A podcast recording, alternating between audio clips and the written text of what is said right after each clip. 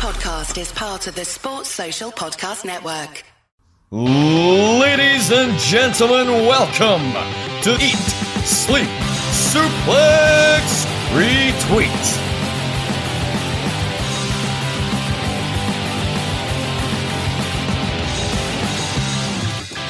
Hello, hello, hello, and welcome to another edition of I was about to say AEW Central because it's so.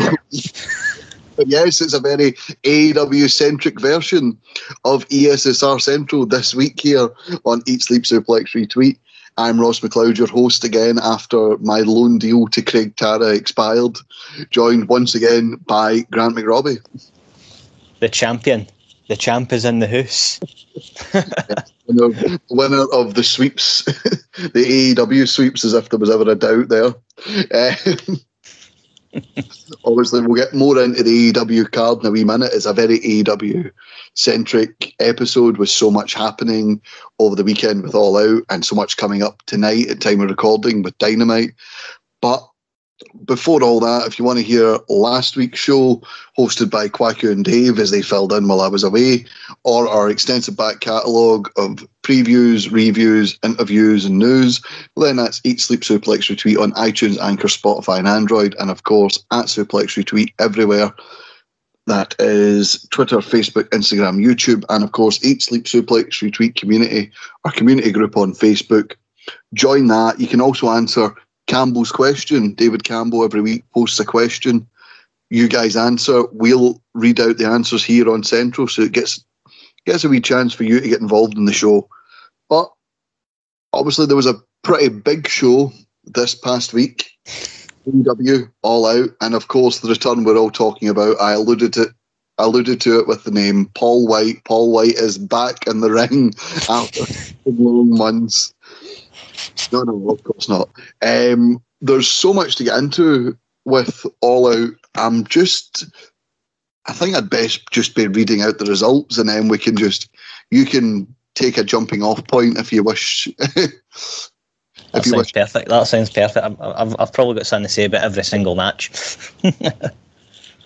So we had the Best Friends and the Jurassic Express defeating the Hardy Family Office uh, and the Hybrid 2. Uh, but the big return after that was the return of the Butcher. Uh, Miro defended his TNT title against Eddie Kingston under some nefarious means. Jon Moxley. Jon Moxley defeated Kojima by pinfall, but then in a moment that I know you will have loved, Grant, I fucking forgot his name. Minoru Suzuki, Minoru Suzuki, the fucking king appeared. How dare you? The disrespect. Minoru Suzuki, yes. See, because I so like I'm not, I'm not reading Kojima's first name, and then Satoshi. as I went to say, uh, Suzuki. Suzuki, yes, I, I had Satoshi in my head, and I'm like, no, it's not Satoshi. No, Ross, you know this. Anyway, Minoru Suzuki, yes, the king appeared and had an impromptu brawl with Jon Moxley, putting Jon Moxley to sleep. Britt Baker, DMD, defending the title against Kris Statlander. The Lucha Brothers defeating the Young Bucks in a steel cage match to win the AEW World Tag Team Championship. The debuting Ruby Soho, formerly Ruby Riot in WWE, as Jim Ross kindly reminded us, last eliminated Thunder Rosa in the Casino Battle Royal for a future AEW Women's Championship match. Chris Jericho defended his career against MJF. CM Punk returned to the ring after seven and a half years away, defeating Darby Allin. Paul White, as we alluded, defeated QT Marshall, and Kenny Omega defended the AEW World Heavyweight Championship against Christian Cage. And the story after that match was the resurrection and reunition of the elite as Adam Cole, baby, is now all elite. And as the crowd booed and booed hard, Flight of the Valkyries played, and the American Dragon, Bryan Danielson, made his debut. It was it was a wild brawl that ensued after it, and it was, you know, we, we talk about how WWE loves going back to the Attitude Era. Well, this was the stuff in the Attitude Era that people really liked: the unpredictability, the returns, the turns, the debuts, the mass brawls, sending the fans home happy, and that this this end segment reeked that. Aye, the, the whole end segment was. Some people maybe feel that there's too many debuts. I feel for the length of the show and the caliber of the talent they brought in, it all worked absolutely wonderfully. You're going to have a lot of people say, "Oh, they're just taking ex WWE guys," but all these guys that have came in had a history before WWE as well. They're all well established veterans, even right down to Ruby. She had a long history before. Um, one of one of the most outstanding things to come out of this pay per view was also the fact that Lana did tweet Miro was going to get his nuts redeemed by her that night for his victory. Lucky boy. But yeah, like the, the, the actual Lucky boy he is. I, I think like watching it live and chatting to friends that were also watching it live, we all kind of expected the Ruby the Ruby Soho appearance, which we still loved. We expected the Daniel Bryan appearance, we loved that. Adam Cole was the one that still felt in the air. So when that music kicked in and the Titantron showed it was Adam Cole, the reaction was fucking universal. Everyone went nuts. Yeah, absolutely. And I think the the Adam Cole, the bit where it goes, anyone that can beat us is either retired, not here, or already dead. And that's when a wee bit of it cannot be. No. No, do not do- because obviously for people that don't I I didn't know this. Like people made jokes about this for years. It was only about two or three years ago that I realised so on being the elite, Adam Cole was killed off, and that, that was when he went to NXT. Now he's been resurrected. Um, obviously, funny. Would you call it some funny in patter between a couple of pals? That's all it was that kind of caught on, and then it's the oh my god, is Adam Cole going to be the one to take it? This is such long story build, and then he kicks Jungle Boy right in the face. Kicks Jungle Boy right in the face. Kenny Omega goes, He's one of our best friends. Are you people stupid? And just taunts the crowd again. And it made that Daniel Bryan entrance that much better. Because see if Adam Cole just came out and went, I'm I'm all elite and I'm with the elite. And Kenny Omega didn't do that thing of taunting the crowd or hyping the crowd up, or did you really think we were going to have someone, Dave? Like we run the company and just annoy the people, and then it wound them up so much more that when Daniel Bryan did come out, it was like they were in the middle of booing. They weren't going, "Where's Daniel Bryan? Where's Daniel?" You know, the yes chance hadn't quite started yet. So then they start when Bryan's in the ring. Aye, that's they, they really they paced it perfectly. They threw in a little curveball there. Like AEW is pretty much they knocked out the park, beginning to end with that pay per view. Even people that don't normally look at AEW are asking, "Where can I watch this?" There's enough buzz generated off it, and Adam Cole's probably the best signing out of the lot of them there, in my opinion, because as Stephen's article on the website put it, Cole's younger than the like quite a bit younger. He's only 32. He's got so much time ahead of him in his career, and he's came off a red hot NXT run, which got him popular in the mainstream audience. This is a huge acquisition. Well, exactly. That's the thing. It's it's a case of he might have, you know, a, he, he did have a career before WWE, but he wasn't mainstream before WWE. That's the thing. WWE have made him mainstream, and then for, you know, I I said I, it wasn't an argument. Just I was debating with people because I was saying I thought also like Steve's article said I thought Adam Cole was more of a loss than Bryan because I think we all knew Bryan wants to wrestle in Japan. They have the Forbidden Door. Bryan is coming up to the end of his career. You know, he does have neck injuries. He has said that his neck has started to hurt again.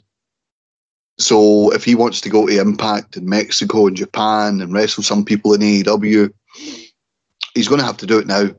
And that that's the thing. He, he at the press conference, he wasn't like because he didn't have reason to. Punk did, even though Punk never went like full gun ho fuck WWE. Bryan was just like, I loved where I worked, I enjoyed where I worked, but I need a change, and I'm coming here to do this.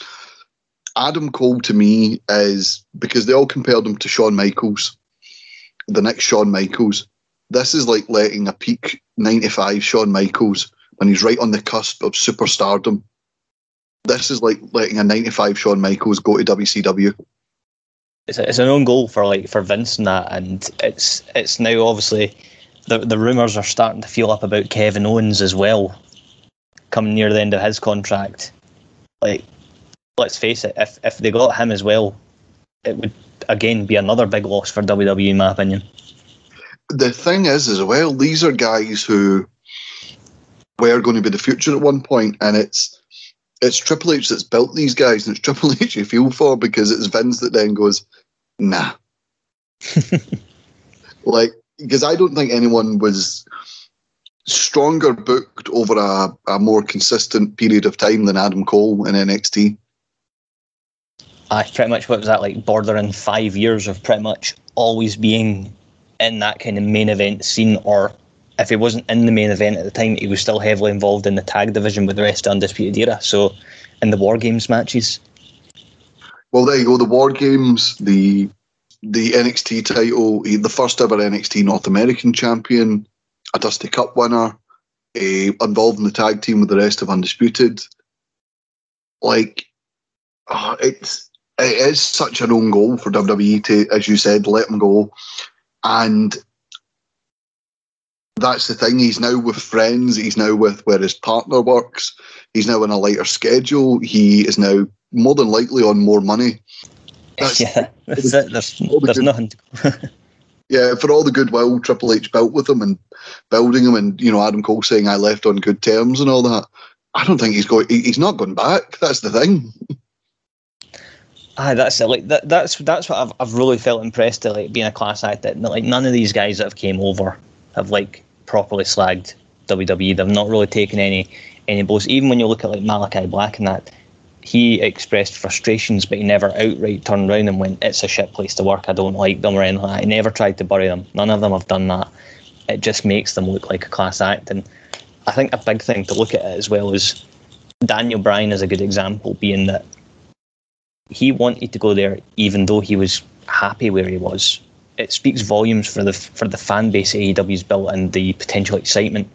And this is where the next few months is going to be a big, big sort of proving point for AEW. They need to nail it pretty much on the head consistently right through for the next, I'd say, three or four months, bringing it into 2022. And if they can keep that momentum going and find a way to balance the amount of talent they've got, which they seem to have a reasonable plan for it, it's it's going to work. Like I, I, I like it the fact that yes they have like four shows, but only two of them are really crucial with being television.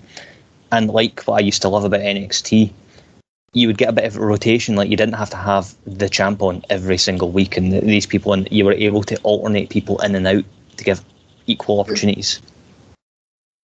It is frustrating as a WWE fan to maybe watch people that you enjoyed in WWE go somewhere that you and it, again people go well why don't you just watch AEW week to week I don't have fight.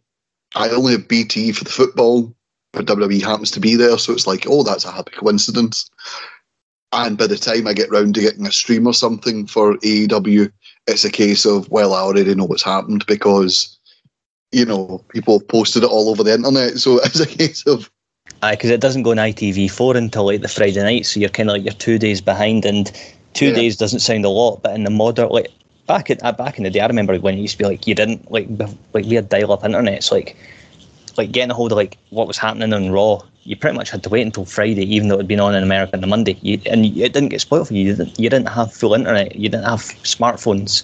Fucking hell, make my sound sound sound really old here, but you know, nowadays it's like it's like back then you could go like a week, you could go two weeks without knowing a result. But nowadays it's like if you can make it like even even six hours after a show has ended, that's impressive because even the companies themselves are putting up the results and pictures and that everywhere on Instagram, Twitter, Facebook within hours of a show ending.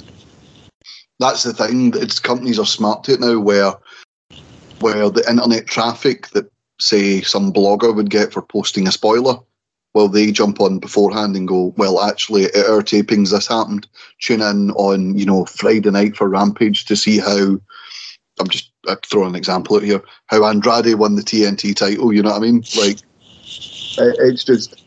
Speaking of Andrade, obviously he he was meant to have a match on on All Out against Pac. Travel issues prevented that. Uh, it's happening this Friday on Rampage but uh, apparently Andrade liked a very discouraging tweet about the AEW Rampage. Um, they said someone tweeted, "Hey Charlotte, why is why is your future husband on Friday Night Heat Saudi Rampage, which he liked?"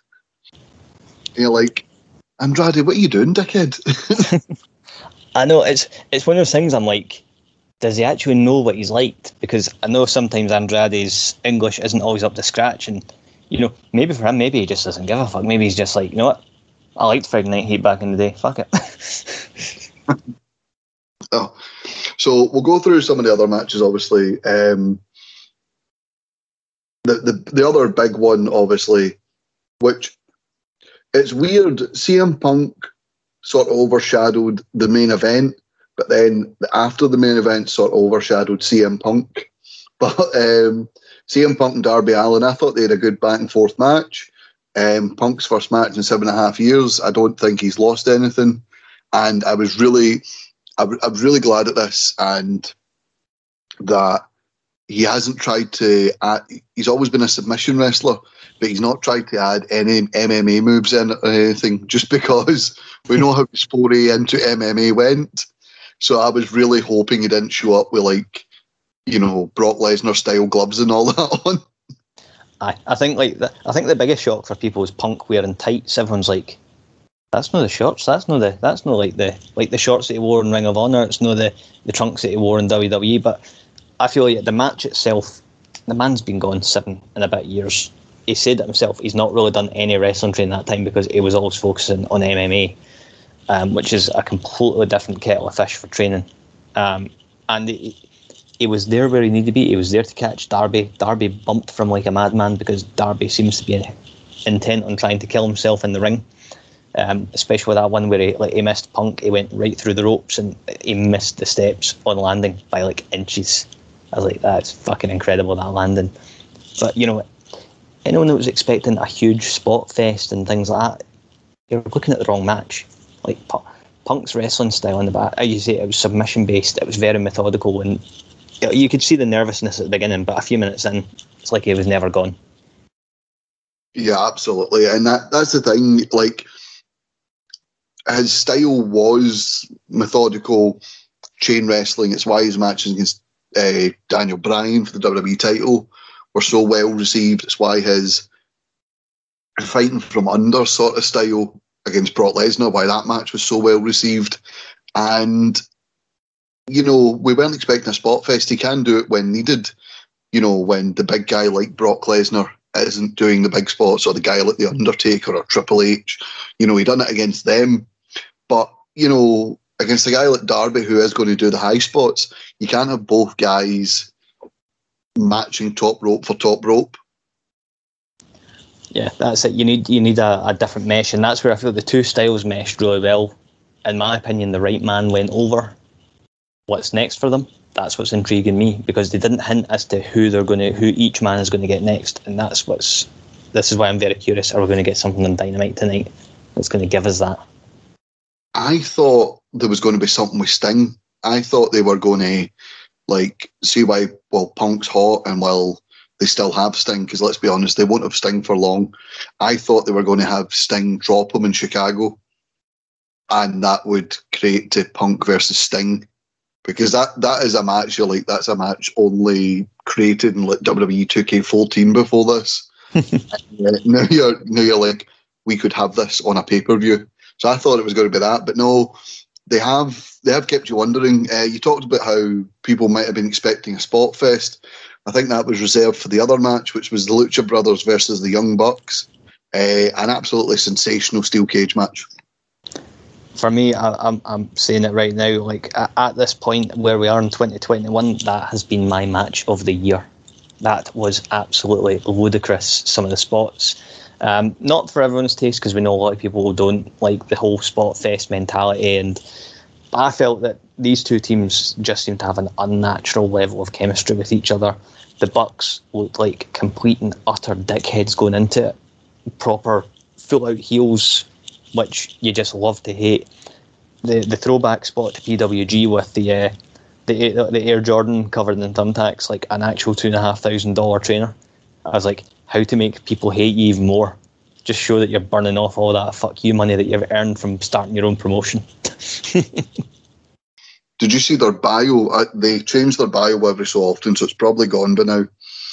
But I'm going to check to see if it's still there, and if not, I'm going to try and look for it. It was their bio after All Out, and it was just, it was so like petty and so snidey. Like you know, it's been done tongue in cheek, but they're playing heels just now, so it's like, aye, we're taking this seriously. Aye, they, they've already changed it because they've even done things like they've, they've changed their location to your head rent free. Yes, I've seen that. I've seen that one. It was basically, it was like, you'll never make it. Okay, well, you'll never make it as a tag team. Well, you won't make it now you've left TNA. Okay, you won't make it on your own. Okay, but you can't sell that many t-shirts on your own. Okay, but your company's just a t-shirt company. Okay, but you'll never be a rival to WWE. okay, but you'll never sign these big stars like and it it just like it was dot dot dot. It was it was quite funny. I quite enjoyed that one. Um, the boxes, yeah, exactly as you said, two thousand dollar shoes with thumbtacks put in them, and the fact that they were ripping and pulling at the mask, which is always a good heat magnet. I mean, like when you look closely at Pentagon's face, the amount of blood, I, I was like, holy shit, he is looking rough. And that was what I was going to say as well. The Young Bucks um, in this heel run, it's been less. Um, obviously, they've had the cowardly tactics. They have had like Brandon Cutler bail them out, but in the matches themselves, they've brought a new aggression and they did dominate the early part of the match, busting open the Lucha Brothers. I think what basically lost it and what played up to the greatness of their heel turn is the fact that they were getting cocky, so they were just trying to humiliate the Lucha Brothers and then eventually it, it caught up with them. Aye, it's it's one of those things because like I think before the like the lead up to this, everyone thought after Jurassic Express kind of failed a couple of weeks ago. I think everyone just went, "Oh, Jurassic Express going to win that wee tournament. They're going to be straight back in," and it was the Lucha Bros out of nowhere. But in such a short time, they just established like this. These teams have history all the way back. They've just done match. I've, I've had, the, had the joy of seeing both teams live in different matches and that, and they are like they are the peak of tag team wrestling. Um, well, at least for that style, you know, it's, I say it's not everyone's style, but you know that's what AEW does. They've got that style, but they've also got the likes of FTR to go and balance out for people that want a more traditional look. Mm-hmm. Yeah, exactly. They have got something for everyone. I think that's AEW's strength at the moment, whereas maybe WWE's issues, and we've seen Mick Foley. Mick Foley came out and said, WWE, we have a problem, and basically called out WWE's style at the moment. WWE is going for one particular style. AEW is catering to everyone. Yeah, that's that pretty much sums it up bang on the money. Like AEW is going for, and the fact that WWE is, is marketing itself as entertainment, AEW is marketing itself as wrestling, and you know it's not that it's not that WWE doesn't have no good stuff right now. They do have they do have some particular really interesting moments right now. I've I've actually paid attention, like even though I don't watch it regularly, I've still paid attention to a couple of bits. Like Reigns' heel run has been to me absolutely stellar. Uh, his match with Balor the other day, night there, blew out of the park. But still, it is entertainment. But that's there's nothing wrong with that. There is something there for everyone. WWE, they will always be what they are. I don't think this is going to kill them off or anything like that. Not by a long shot, but I think the competition is going to get fiercer and it's going to be brilliant for us as fans. That's the hope as well, because I think we are like, right, come on, right, like WWE, come on. They've signed Adam Cole. Who have you got? Come on. Oh, right, they, they've got Bryan, but who who have you got? Vince. Vince. Are you there, Vince? It's like Metal Gear Solid. Snake. Snake. Snake. Snake. Just Vince is not picking up. Um, but yeah, we'll move on from All Out because, excuse me, we could we could wax lyrical about you know every match. We'll get more into uh, Suzuki when we preview Dynamite, and we'll get more into Ruby with Soho when we preview Dynamite as well. Um, but the Pro Wrestling Illustrated uh, 500 list uh, was released today, so PWI always tends to go on more kayfabe uh, achievements. I don't think there's any surprise to see who won. Kenny Omega, number one on the list, champion in Impact up until recently, current champion in AAA, current record breaking champ as of this past weekend in uh, AEW, holding three pro- promotions titles and a, on a list that basically ranks kayfabe achievements. There was no other winner than Kenny Omega, then surely. Aye, when you look at the way PWI break it down, that mid June to mid June, you look at the top ten list, and Omega, it's it's hard to argue against it. His match performances are like absolute top quality. His promo work's been he's been brilliant. He's been full out like the old Kenny Omega has kind of appeared again, the the proper dickhead heel. And for kayfabe, yeah, three promotions, you can't argue it looking at the rest list, it's one of those ones that you could actually make a whole show just about discussing this top ten list. And everyone, like we've all talked about it in the group chat earlier, everyone's kind of had their own take on who they would see. I argue about who came in at number three. I would put someone else in that list at number three, but I, I struggle to argue against the top two. Really, can't blame them there. Number two, Roman Reigns. I've seen a wee bit of debate. It should have been Kenny. It should have been Roman. Should be I think we can agree what Roman's done doesn't take away from Kenny, and what Kenny's done doesn't take away from Roman. Both stellar work so far. I think Kenny edges it, and this is coming from the WWE guy, because he has been in three promotions, and this is a list that's strongly based in kayfabe, but always has been. Uh, Bobby Lashley, number three. I, I I don't have a problem with him because, and we, we're doing a show on the history of the US title so often, and I was, I was thinking about the US title, there's so many wasted reigns. Bobby Lashley held the title from August to February. Uh, it did. He was he was an unstoppable badass as that US champion. He then went on, became WWE champion, and became an unstoppable WWE champion.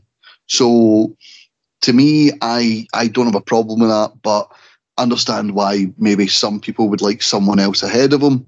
Uh, Drew McIntyre carried WWE for large parts of the COVID era, and then obviously still consistently booked well on Raw. Number five, Kota Ibushi, obviously the the crown prince of New Japan, the the the fan favorite. He's he's obviously there thereabouts and everything. You'll obviously know more about him than me. Um, Jon Moxley, number six, AEW champion up until December. A, uh, sorry, IWGP US champion up until very recently. Will Ospreay, obviously never lost the title. Finn Balor NXT champion for nearly seven months. Uh, Takashi single. t- you, Shingo Takagi, um, current IWGP champion, and Rich Swann, TNA champion, who also was competing in AEW for a while. So the top 10 list is very, very steeped in kayfabe and steeped in like a lot of wins and title wins this year. I really, I don't have a problem with the top 10, to be honest with you. No, I, I really don't have an issue with who is in the top 10. Um, I, I would say eh, once you go past the top two, three to 10 is completely interchangeable depending on your own views I don't disagree with any of them being in the top 10. Um, if anything, I think, especially when people always seem to forget it's based on that particular period, it's the June to the June, not what's happened like it all out or the most like or, or SummerSlam or what.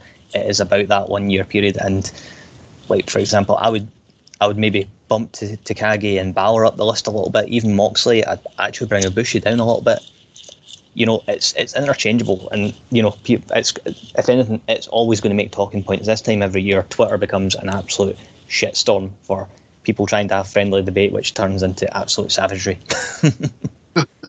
I know. I like I said, I think we can we can maybe agree to disagree on people within the list, but it's like Kenny Omega being good in AEW doesn't mean Roman Reigns hasn't been good in WWE and then Roman Reigns being good in WWE didn't mean that Jon Moxley wasn't a good champion in AEW in New Japan, but doesn't mean that Rich Swann wasn't good in Impact. You know what I mean? It's just it's it's, it's just it's, for argument's sake.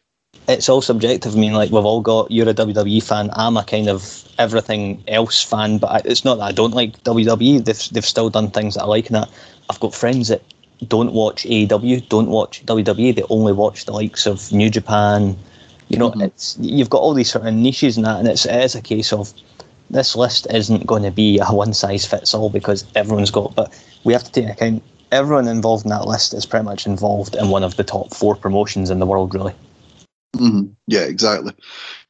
Um, well, we'll move on to uh, well, just a wee quick story here, obviously uh, concerning Noam Dar and a promotion closer to home. Noam Dar in the square go of 2020, February 2020, right before coronavirus basically stopped the world from happening, uh, won the ICW World Heavyweight Championship from Stevie Boy, um, Noam Dar, Wolfgang, Joe Coffey, Mark Coffey, and the likes haven't really been in the the COVID era ICW, WWE UK, basically keeping them at arm's length because, well, why wouldn't you? There's a pandemic. Um, and he's now officially been stripped of the ICW World Heavyweight title. I think this is the problem with WWE UK.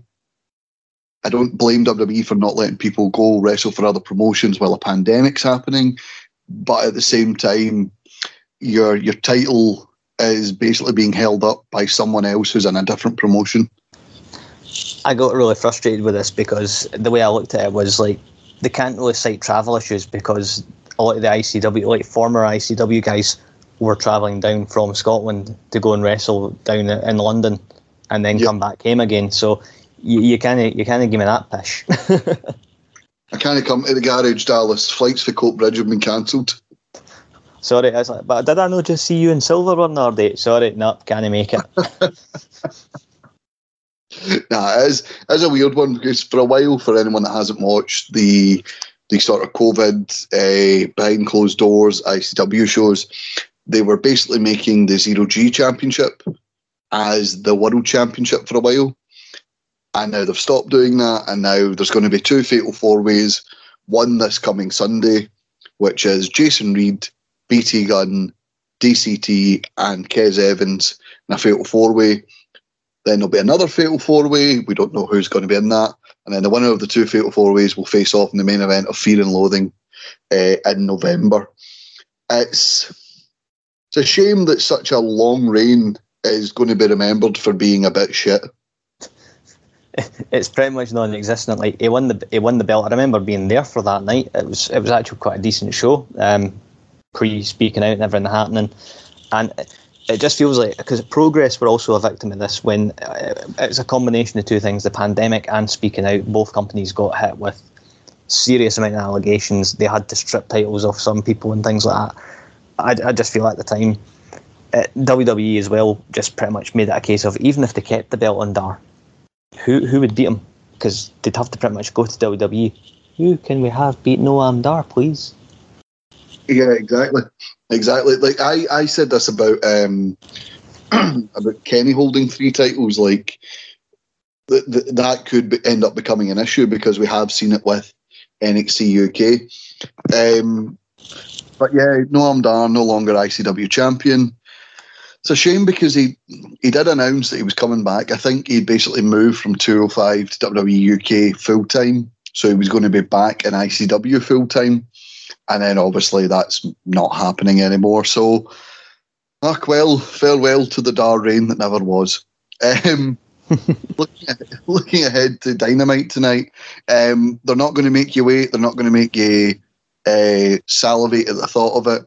Minoru Suzuki versus Jon Moxley happening tonight. AEW Cincinnati, uh, in Jon Moxley's hometown. He's going to war with Suzuki.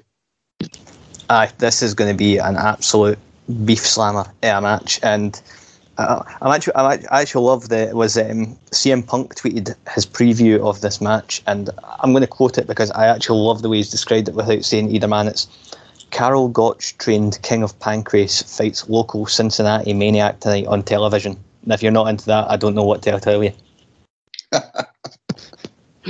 and of course, uh, Ruby Soho winner of the Casino Battle Royal. She'll be obviously gunning for Dr. Britt Baker, the current AEW World uh, Women's World Champion. So it only makes sense for her first match to be up against Jamie Hayter. This to me is going to be a chance for redemption for Jamie Hayter because for anyone that watched uh, Dynamite the other week and it was Jamie Hayter against, I think it was Red Velvet, that match fucking sucked. There's no other way to put it. It was god awful. Um, and I know both women in that match were capable so much better. I don't know what happened there, but I would like to think that this could be a, both a fantastic showing for Ruby's kind of debut in ring match um, in a singles match. I also feel for Jamie, she's got a lot to prove here, and it's going to. I'm hoping she smashes it out of the park. It's a match I'm looking really forward to. Yeah, it's. I think people who knew Ruby Soho before the Ruby Riot days were very excited to see her um, to see her in AEW, and people who only knew her as Ruby Riot were like, "Well, what's the big deal? It's Ruby Riot." You know, what I mean, I think there was a it was a mixing of opinions. So I think this is a very very big moment for Ruby Soho because it's our sort of coming out party. It's a sort of chance to show actually this is what I could have done. Yeah, that's it. Because a lot of people, like some people, were saying it's like, what what moment did she have? I don't really remember a moment. It's like it doesn't matter that she didn't have a moment. She was still over with the crowd every time Ruby came back in WWE, whether it's from an injury or what. The crowd popped for her. The fans mm-hmm. were there, but again, it's the usual. Vince just never pulled the trigger. Like to me, like the Riot Squad never getting the women's tag belts was an absolute travesty, as much as splitting up the Iconics. Yeah, there's two big, two big mistakes that you can label like the death of the women's tag division on. Um, also tonight, Malachi Black's taking on Dustin Rhodes. Um, I'm not looking forward to this, and can I tell you why? I want to, I want to hear why because you know I love watching Black demolish people. oh no, no, it's not that. It's this is a touch of the. Remember when Brodie Lee battered Cody and took his title, and then battered all his family and battered all his friends, and then Cody came back and then he beat Brodie Lee, and then that was it. And it was just Cody's back. Cody's got his win back. Cody fought for under. Cody's due back. They said we have big. Apparently, there's big plans for Cody. Of course, there fucking is. Cody's writing them. Malachi Black is going to run through the entire Nightmare family, and then he's going to go one on one with Cody Rhodes, and he's going to lose, and then it's just back to the start. Yeah, not gonna lie, I've got that fear. I'd like to think that for once that's not going to be the case, but I do have that fear. I, I mean, I would love for Cody to come back and have maybe a little bit more of a competitive match against Black to be like, right, last time I, I, I wasn't really ready. I took I've had time to recover. I've watched you go through everyone. Have a good fight, but Malachi still puts him down. It's like, just stay doing this time, pal. It's 2 0. As someone who who I, I watch all the AEW pay per views, and if there's something massive, I do watch it. Like I watched the Rampage where Punk debuted and what have you. Cody Rhodes is the only sort of off-putting thing to me about AEW because it's like Kenny for a while you could tell you, you could obviously tell like we're holding off on Kenny because everyone expects us to put the belt on him straight away but you're like Kenny Omega you kind of have to eventually put the belt on him and it's been wonderful when they did. The Young Bucks again they held off. It was wonderful when they did. Cody were just like oh please God no because it's going to be fireworks and America and fireworks and America and America and more America, and it's just it's going to be awful. it, it's so frustrating because like before AEW, um, and Cody of obviously having this control, his his stuff outside of it after WWE, he actually had some really fucking fantastic stuff in that, and you know he could play the face very well, he could play the heel really well. But you yeah. know, it, but it, it, was always it was always a case that there was like he never had complete control, and uh, he would lose matches and that. Whereas it, it, does feel at times that he's he's playing too much into the I am Guile from Street Fighter, I am Captain America, I am Homelander. Uh, that I pretty much is fucking Homelander. when Brandi's breast milk starts going missing from the freezer, that's when you know the gimmick's gone too far. I said there's there's just far too much going on there, like for that. But it's one of those things when they said they have big plans for Cody come back. I was like, I was like, no? See, as long as it's no involving the TNT belt and it's no involving the AW belt, let him do whatever the fuck he wants. And then I'm thinking, wait, wait, no, no, no, no, don't beat Black. Don't beat Black. That's the only thing I ask. Do whatever you want, Cody. Just don't beat Black. And obviously tonight on Dynamite, you mentioned we might get a wee hint on where things are going with the likes of Darby Allin and CM Punk. Aye, that's. I want to see where these where these are going. I want to hear more about what's going to be like. Like obviously Daniel Bryan like came out to help Jurassic Express and Christian Cage. So are we going to get more of, them vs the Elite? That actually very much interests me. I think that's going to be fun. Yeah, obviously, as you mentioned, completely forgot. There you go. That's how much is going on in AEW at the minute. I forgot about Daniel Bryan because we'd obviously talked about him earlier on.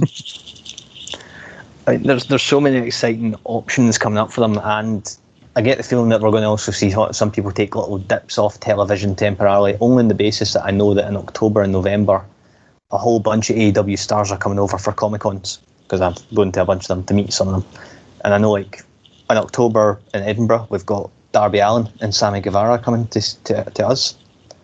Uh-huh. And November there is Jurassic Express, Britt Baker, Sting, Kenny Omega are all appearing at a Comic Con down in Wales. All right, one. So they're they're actually like they're going full out in the meet and greet situations and making them reasonably priced as well for meeting some of these big stars. It's pretty cool. That is pretty cool. I'm not going to lie.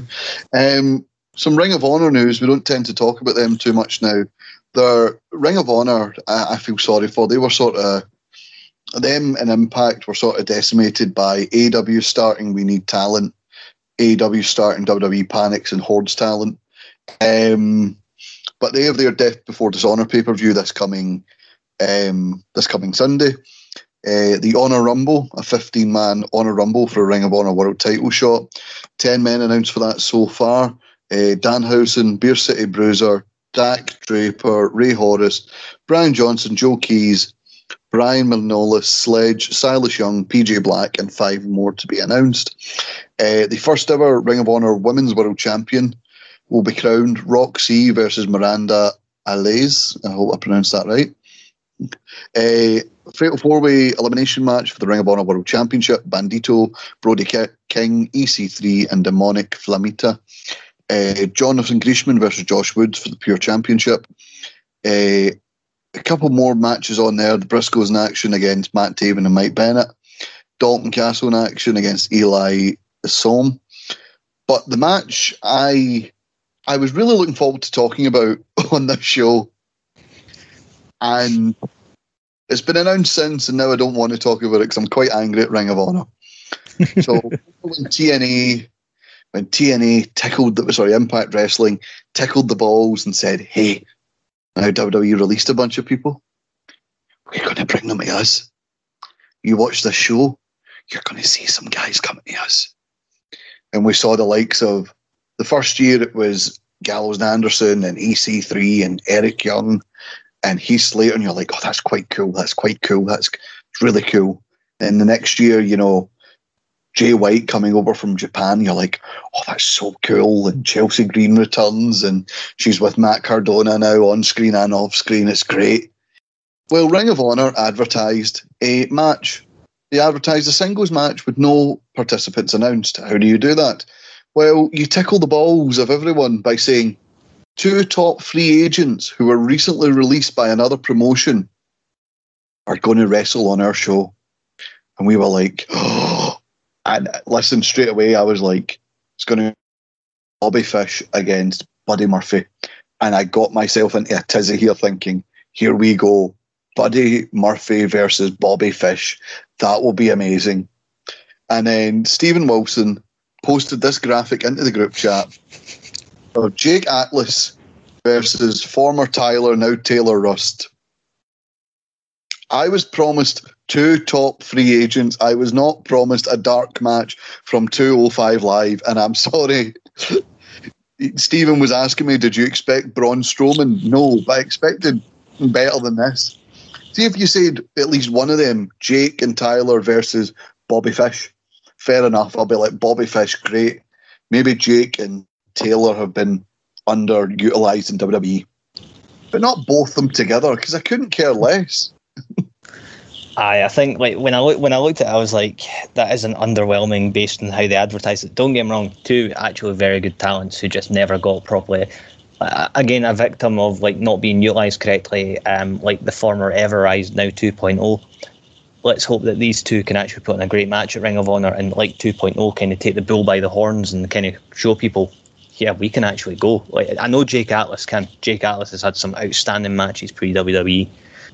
Oh no, I, I I don't doubt that they are going to be sensational. I don't doubt that these guys are going to go on to have great careers. But don't tell me in a weekend where I've seen Bryan and Cole jump ship, when I've seen Punk wrestle for the first time in seven years, when I've had two years of TNA, so ever so lovely, welcoming me back into the fold and bringing shiny new toys. Don't give me these charity shop toys. I'm sorry, I'm not interested. I'm so, I was so looking for. I was like, I'm going to watch this, and that Fatal Four Way sounds great, and now I'm just like, you know what? I'm not going to talk about Ring of Honor again. I'm just talking about them here because I'm raging. I mean, that's it's. I, I do feel I do feel sorry for like sometimes the talents in these situations because like you know they're not the ones that have promoted how they like the match and that. So it's like absolutely like, they're, they're probably looking at their phone like, oh, I wonder how our match is going. Oh, for fuck's sake, everyone's going to think it's going to be fucking Braun Strowman. Oh fuck. Oh fuck. I know it's it's it is a, is a bit of a pickle for the people who are in it. Move on because I'm going to get nasty in a minute. Not that I wasn't nasty before, but anyway, um, NXT last night, the last NXT before the rebrand. Um, a lot of people panicking about the rebrand. You know, it's black and gold. It's now going to be uh, multicolored.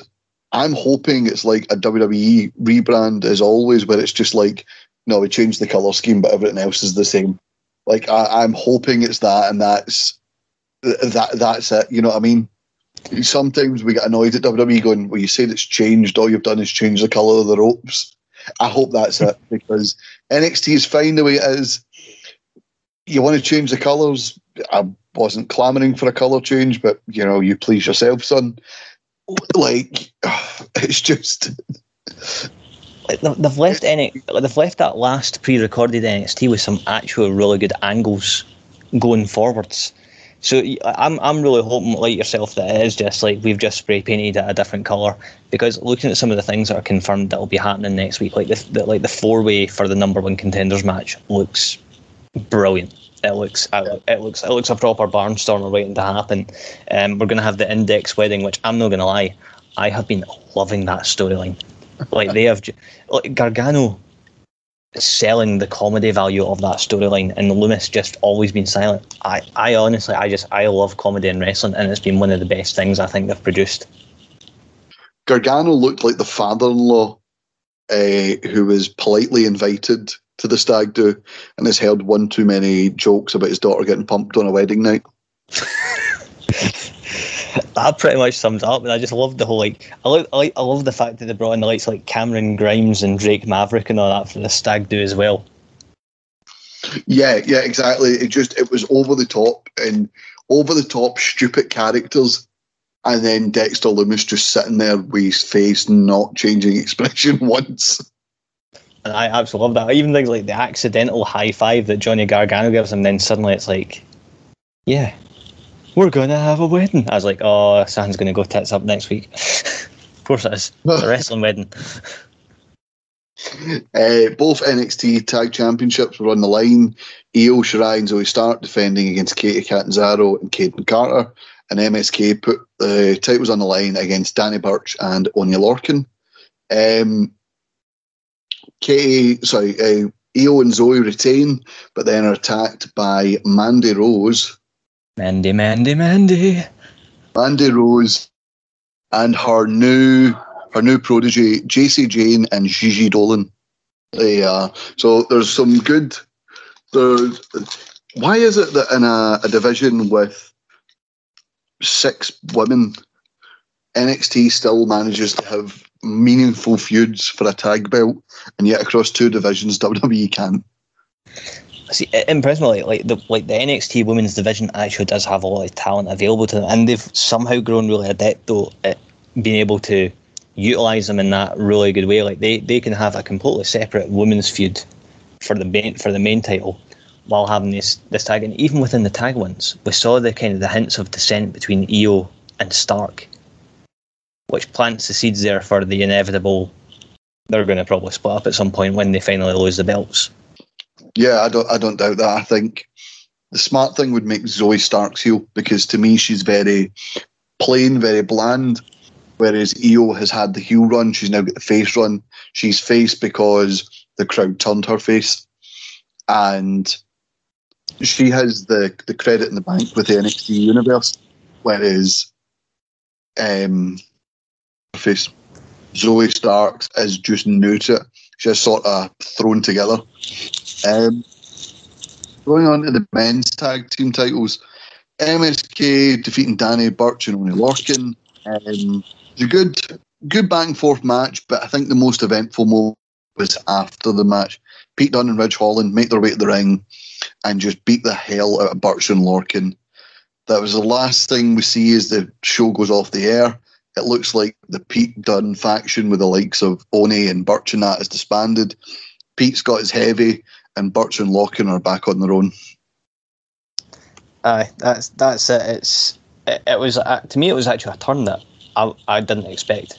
Like, I didn't feel there was any like kind of lead up to it, and that made it more interesting. The fact that like but, but like essentially Dunne's taking his new protege, who like Ridge Holland, I, I think obviously had that unfortunate injury which sidelined him for so long. This is going to be a great way to get Ridge Holland sort of more ta- like to get him more experience to get him into that kind of proper shape. Who better to put him with than Dunne? No, absolutely, absolutely. No one, no one could turn around and say like if you made an argument for Pete Dunne being the best wrestler in the world, someone could go, "Oh, but what about this guy?" Like you, you'd have to say to them, "No." But what's your argument that Pete Dunne isn't the best wrestler? Don't give me another. Give me reasons why Pete Dunne couldn't be the best wrestler in the world. You know what I mean? And I don't think anyone could. Aye, that's it. Like Pete Dunne, uh, again, you can throw him into that like sort of like top running top running list. Um, you know, you could put him up there with the likes of your Omegas, your Coles, and that. Pete Dunne has that, and it's it's so rare that we in the UK produce a talent of that caliber. Like you know, we do produce a lot of solid wrestlers. There's no doubt about that. But Dunne yeah. is a different. He's a different level. I th- I think a lot of the time see people we see on indie shows. I think obviously because you know you're, you're in your own wee bubble, indie shows you sometimes overrate certain wrestlers, and then when they go to WWE, it's like ah he's really good. He's got that one thing missing. Oh, he can't talk. I can't quite wrestle. I isn't quite you know as built as WWE would want him to be or something. You know what I mean? It's there's always one thing missing, but Pete Dunne he has it all he doesn't talk much, but when he does, he can, and it's impactful. You know what I mean? He's he's like Silent Bob. He's. I mean, that's that's that's what made Dunne work so well is that he done his his talking was done through his actions, and you know he he had that he had that proper fantastic first run with the UK belt when he when he beat Tyler Bate for it, and he ran with it for what like 500 days or something like that. Yeah. Um, every defence didn't matter who was against he made it count. And it, it, the, the funny thing is, to like the the best champions they've had in the UK have now transitioned over to America. Dunne's over there. Kay Lee Ray is now over there making an impact. Well, that I was going to say that when you mentioned about us producing talent. Kay Lee Ray defeats Ember Moon. Uh, also in the women's division, Mei Ying in her in-ring debut uh, dominates Virginia Ferry. The Creed brothers, uh, now part of the Diamond Mine, defeated two local competitors Santos Escobar defeated breakout tournament winner Carmelo Hayes. Most of the show was was the, the the upcoming index wedding, and you mentioned about how they've set up some good angles for the coming weeks in this new rebranded NXT, and of course next week's rebranded NXT we're going to have a fatal four way number one contenders match: Kyle O'Reilly, Pete Dunne, LA Knight, Tommaso Ciampa. Kyle O'Reilly and Tommaso Ciampa, two, two, you could argue they are two of the first names on a NXT Mount Rushmore. By the way, we do a Mount Rushmore series. It's on our back catalogue. Um, Pete Dunne carried the UK division, and LA Knight is just an absolute treat. They'll be probably the main event next week. Frankie Monet will have a women's championship match against Raquel Gonzalez. And of course, the Hartwell, uh, Indi Hartwell Dexter Lumis wedding. That is going to be hilarious. Wedding wrestling weddings never go smooth, and some people always show up who you don't expect. So I am so looking forward to seeing who shows up there. NXT next week. Hopefully, as we said, the rebrand is just the fact that it's now brightly coloured. Aye, I'm hoping it's just brightly coloured. I really am. Uh, like next week, thinking that fatal four way.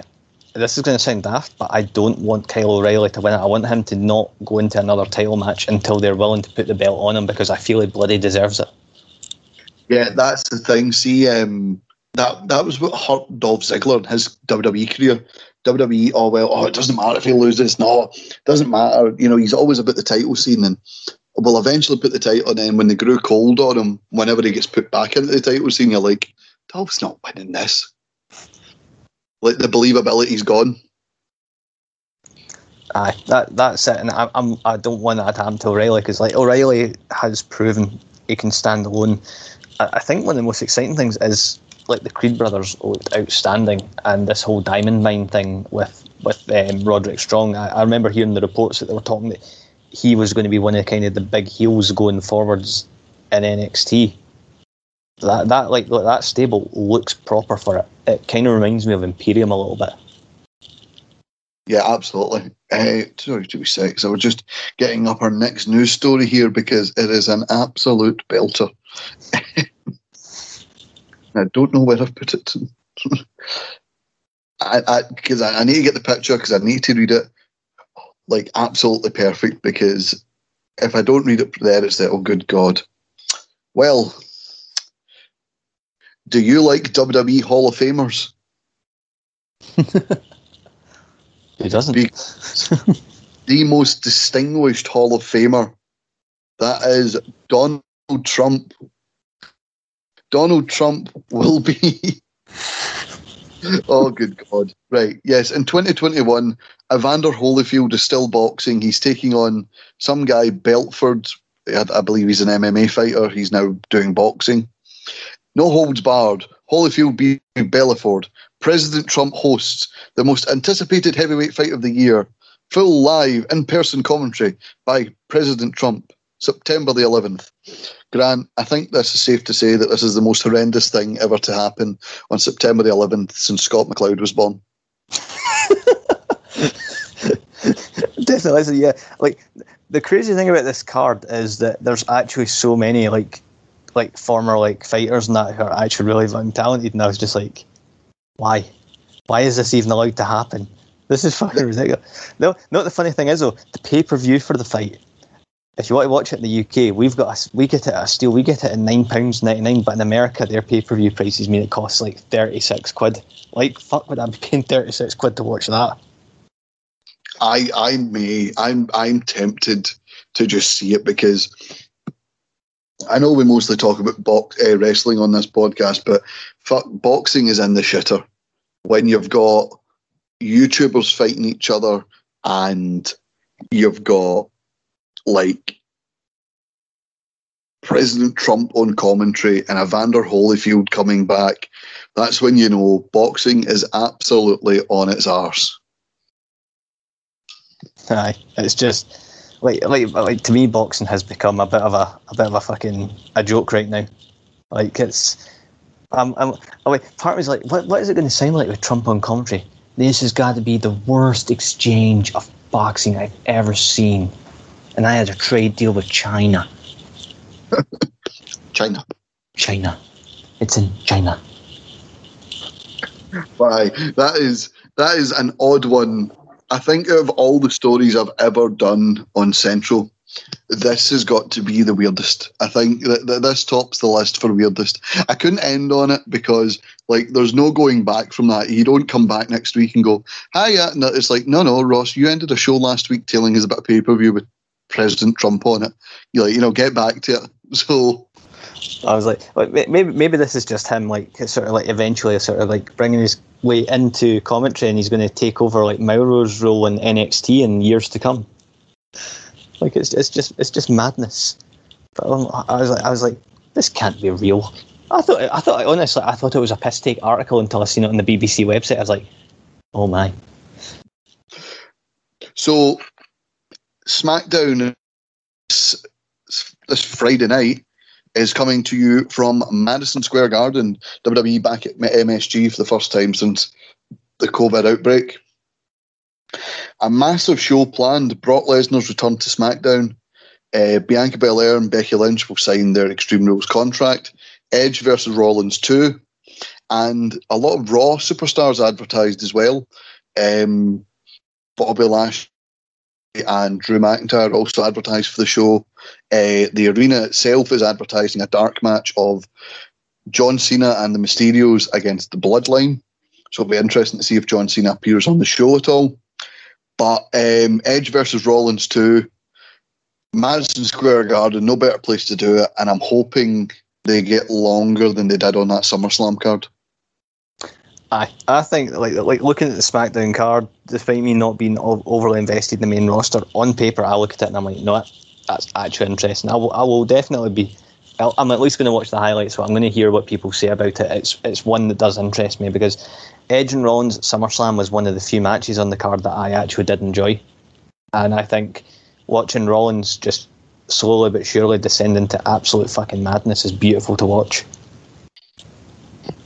Plus, the return of Brock to just throwing people about. I cannot wait for there to be a match between like Lucha House Party against some local jobbers and Brock comes out and decides, no, my time is now to get my hands on Roman and I'm going to kill these four fuckers while I do it. I, I mean, like the fact that Le- Lesnar is looking like a complete Viking right now as well, it's absolutely terrifying. Like, yeah he looks amazing. That's the thing. He looks amazing. People online, he looks about out of shape. What? How is that out of shape? I, I looked at. It, I was like, I was like, if anything, he looks. He actually looks more terrifying than he ever did. Like there was just something about that look, the way that he came out at the end of SummerSlam. I was like, ah, you you look a lot more fucking terrifying than before. Just didn't do the wee girly scream again. uh, so SmackDown looks like it's going to be a great end to the week of wrestling. Also, Rampage, Pac versus uh, Andrade El Idolo. That's going to be an absolute crack of that. Um, we'll move on to Campbell's question. And David Campbell put this in the community page the day after All Out. He said, Doing this a day early as I'm sure we're all buzzing after last night. My question is thus What is a dream match AEW Dream AEW match, sorry, for one of the wrestlers who made their debuts last night. So we'll look at some of the answers here. Just uh, Jack Graham put the match I believe that's coming. Uh, Ruby Soho versus Britt Baker is going to be an absolute class watch. Um, Alan Laurie put Bryan Danielson versus Eddie Kingston. Uh, Ruby Soho versus Jade Cargill. CM Punk versus Miro, and Adam Cole versus John Silver. Um, Callum Bennett put Punk versus Omega. Uh, Alan McLucas put Punk versus Cole, Danielson versus Darby Allin, Sting versus Black. Sting and Black didn't debut, but I, I get the point. Like if we're doing dream matches, Sting versus Black, that's quite good. Um, Christopher Anthony Lopez put CM Punk versus Adam Cole, Britt Baker and Adam Cole versus Statlander and Orange Cassidy. Oh yeah, and Danielson versus anyone with a pulse. Um, Kwaku put Cole and Baker versus Jungle Boy and Anna Jay. Uh, you put well, we'll we'll put your two. Uh, we'll read your two, and you can go into more detail with them in a minute. Uh, David Hockney put Cole versus Christian. Anthony Fitzpatrick put Cole versus Jungle Boy. Stephen Wilson put Danielson and Punk versus the Bucks and Cole versus Darby Allin.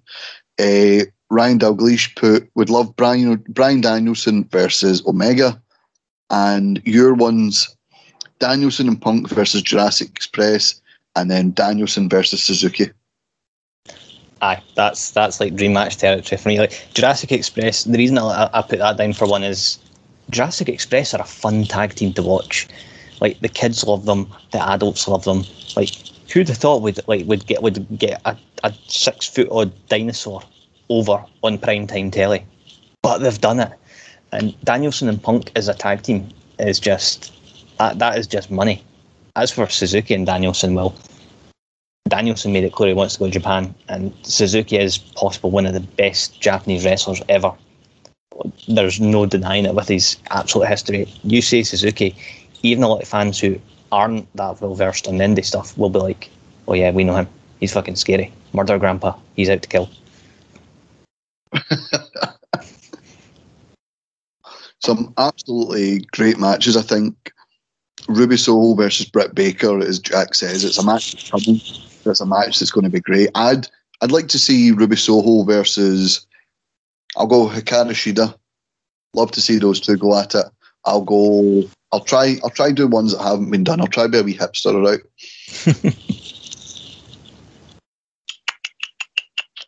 we'll go Billy Gunn versus Punk.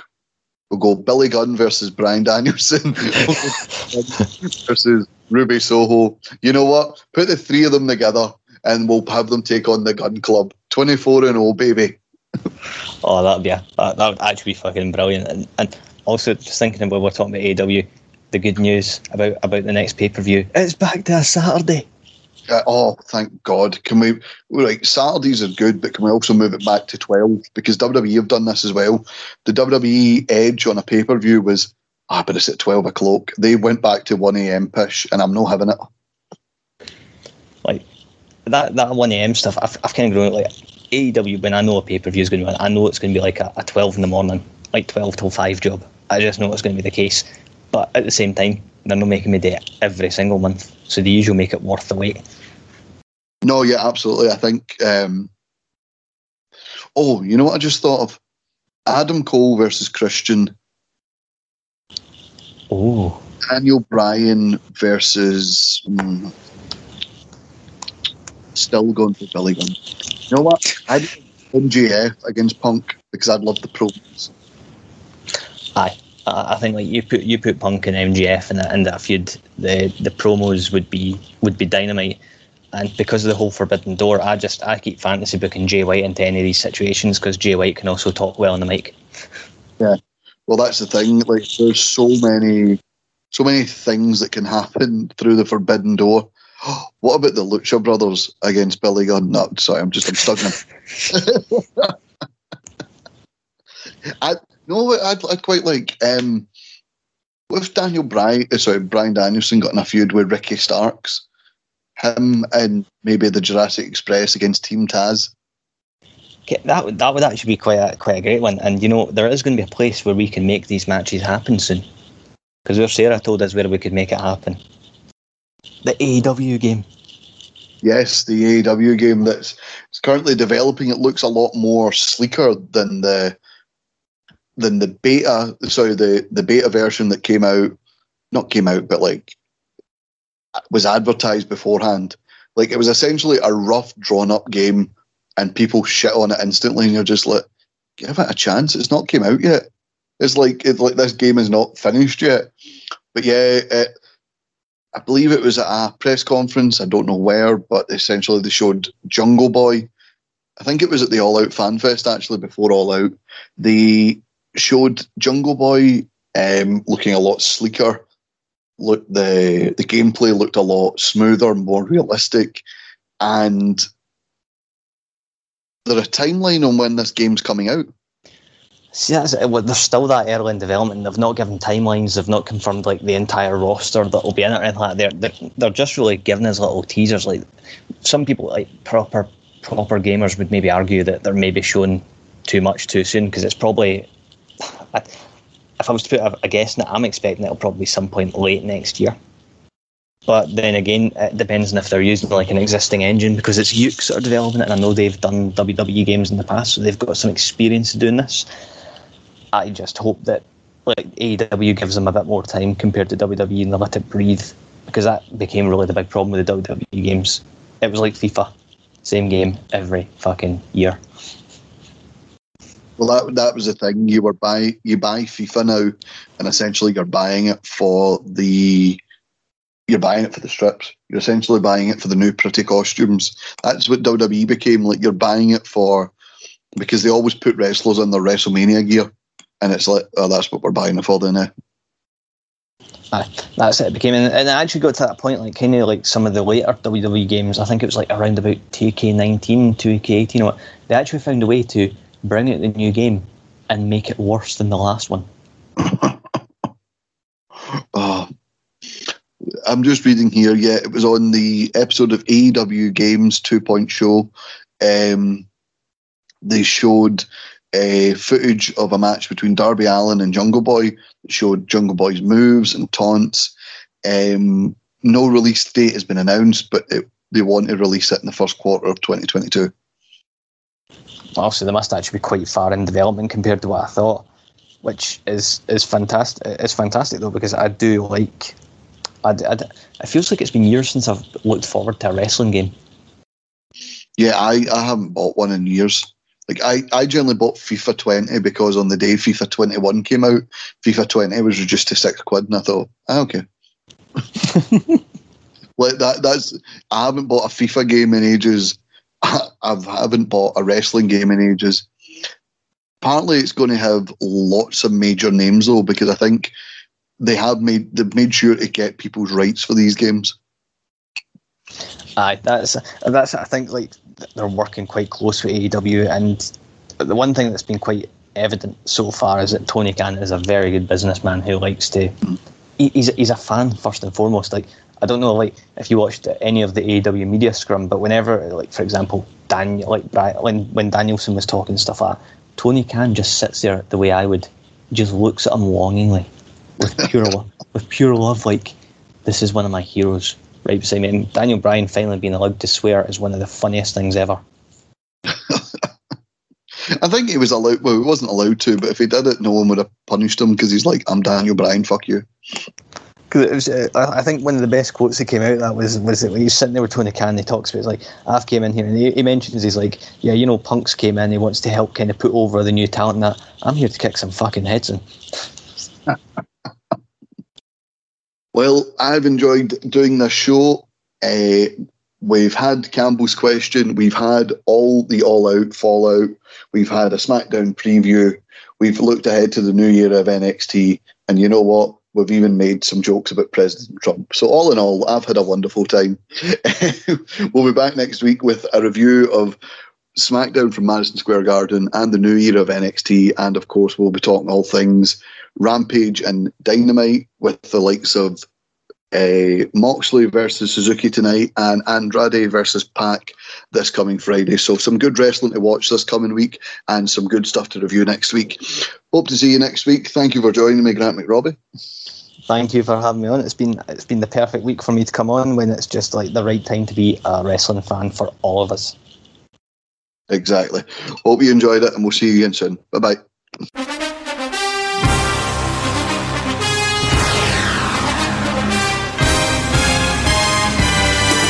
Hello, I am Jack Graham. I am Scott McLeod. And I'm David Hockney. And you can catch us hosting one of the greatest shows in the history of podcasts, Saturday Draft Live. You can tune in every Saturday to find out who on the ESSR has the best chance of winning the current season of our fantasy draft. As always, you can catch Saturday Draft Live on all good podcasting platforms.